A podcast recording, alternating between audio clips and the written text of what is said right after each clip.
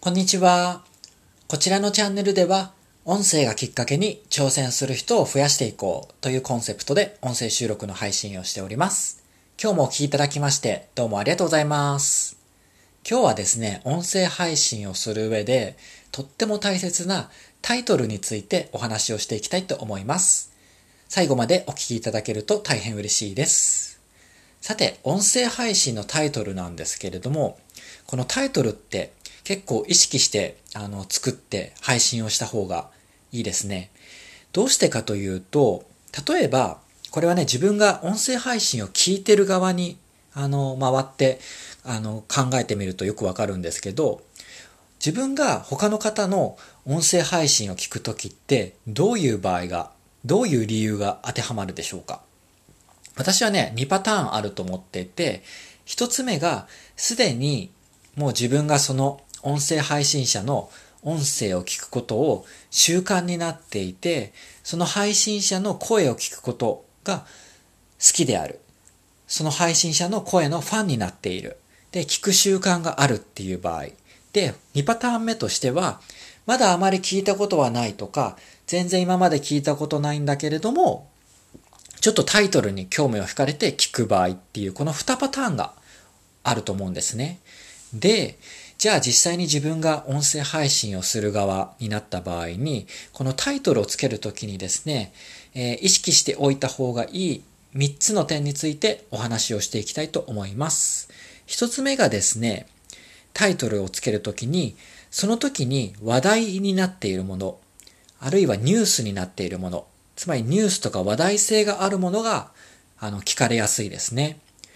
例えば、1月の下旬にクラブハウスってすごく話題になって登録者がすごかったじゃないですか。どんどんどんどん日に日に増加していって私も招待されてクラブハウス参加しましたっていうニュースがどんどんどんどん流れてましたけどその時にね私あのタイトルにクラブハウスっていうのをつけて配信をしてみたんですね。そうすると本当に再生回数が伸びたので、やっぱりね、今ニュースになってること、話題になってることをタイトルに入れると再生回数がどんどん伸びてきます。続いてタイトルをつける上で大切な点二つ目ですね。これはプラスの情報を入れていくとより多くの人に聞かれやすいです。例えば、そうですね、音声配信を始めて何ヶ月目で〇〇回再生された方法とか、あとはね、音声配信を始めて SPP になった方法とか、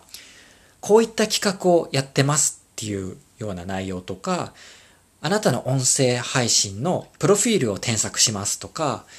Kindle 出版をする方法を教えますとかっていう風に、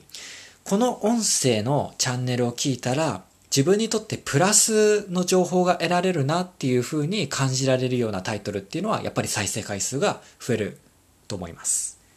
で、三つ目ですね。これはさっきと逆なんですけど、マイナスの情報をタイトルに入れるっていうのも一つの手ですね。これはね、例えば自分の失敗談とかをタイトルに入れていくと、やっぱりね、あの人ってね、他人の失敗談ってなんか聞きたいっていうか、面白いっていうふうに思いますので、自分の失敗談とか、過去にこんな失敗談がありました。っていうような内容をタイトルに入れていくと結構再生回数が伸びやすいです。以上3つですね。もう一度おさらいしますと、1つ目がニュースや話題性があるもの、2つ目プラスの情報、3つ目マイナスの情報ですね。この3つを意識してタイトルをつけてみると結構再生回数が伸びますので参考にしてみてはいかがでしょうか。でね、やっぱり自分が音声配信をしていって、タイトルをつけていくのに参考にしてほしいのは、やっぱりね、自分が音声配信を聞く側に回ってみるっていうのもすごく大事だと思います。他の人の音声配信を聞きに行く機会をどんどん増やしていって、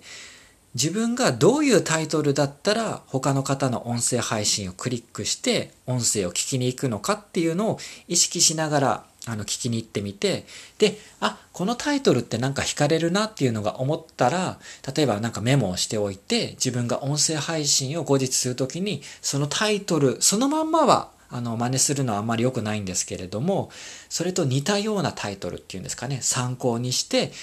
で、自分がその音声配信のタイトルで配信してみたときに、どういうふうに再生回数が伸びるのかっていうのを検証しながらやっていくと、音声配信も楽しんでやっていけるかなっていうふうに思っております。はい。今日はですね、音声配信をする上で大切なタイトルの大切さについて3つの視点からあのお話をしていきました。今日もお聴きいただきましてどうもありがとうございます。それでは良い日をお過ごしください。ではバイバイ。